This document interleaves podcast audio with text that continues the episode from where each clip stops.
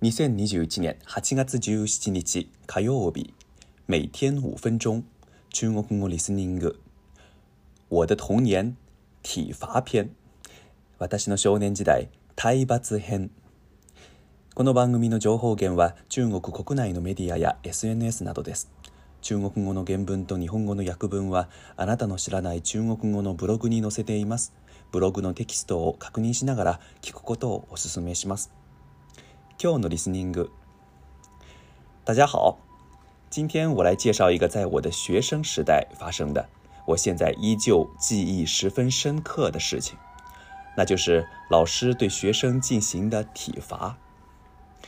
说实话，我是一个比较懒惰的人，如果当时没有几个很严格的老师管教我的话，我的成绩肯定会更差。所以从那个年代和我的角度来讲，对症下药。适当的惩罚也是有其作用的，但是过度的惩罚，尤其是那些对孩子的身体造成明显伤害的体罚，是绝对不能允许的。可能哪个国家都差不多，以前的年代体罚都是普遍存在的，只是程度可能各不相同。比如中国古代就有一句话叫“不打不成器”，想要让孩子长成一个大气。就必须打他。在中国的古装片里，大家应该经常会看到这样的场面：母亲坐在椅子上，把儿子背朝上放在自己的大腿上，然后脱下儿子的裤子，露出屁股，拿着擀面杖狠狠地打屁股。这个打屁股也成了中国古代最有名的体罚方式。还有一句话叫“棒下出孝子”，讲的也是同一个道理。到了现代，比如在几十年前，中国的学校里打屁股变得少见了。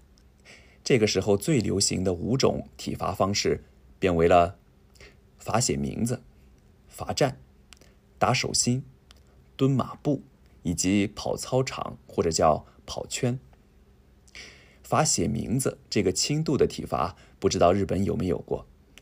老师会命令学生放学之后留下来。在黑板上写自己的名字，比如五百遍，然后老师来检查。而罚站可能在全世界都是共通的啦，多是让学生整节课或者一早上都站在走廊上。上课时，老师还会时不时的突然从教室里探出头来，突击检查学生是不是站得笔直。还有一些老师会让学生站在教室里，让所有人上课的时候都能看到。为的是让本人感到耻辱。打手心是古代打屁股的简易版，多是用上课用的直尺来击打学生的手掌心，而蹲马步和跑圈则是最辛苦的了。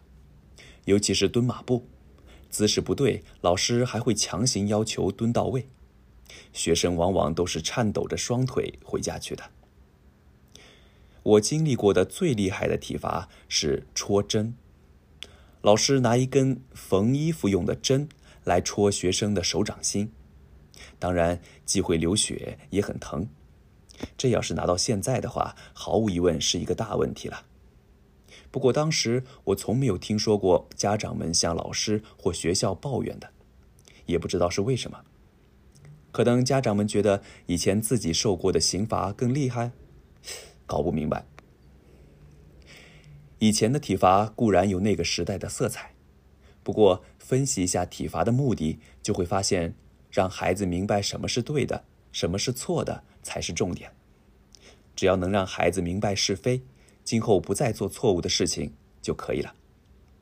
除了体罚之外，我想应该还有很多方法可以达到这个目的。也希望今后恶性的体罚。能够从这个地球上消失。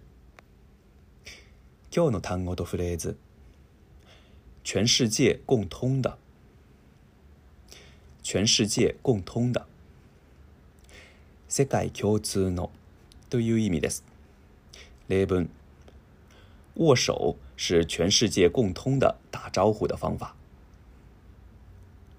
握手是全世界共通的打招呼的方法。略文握手は世界共通の挨拶です以上です良い一日を祝大家每天过得快乐再见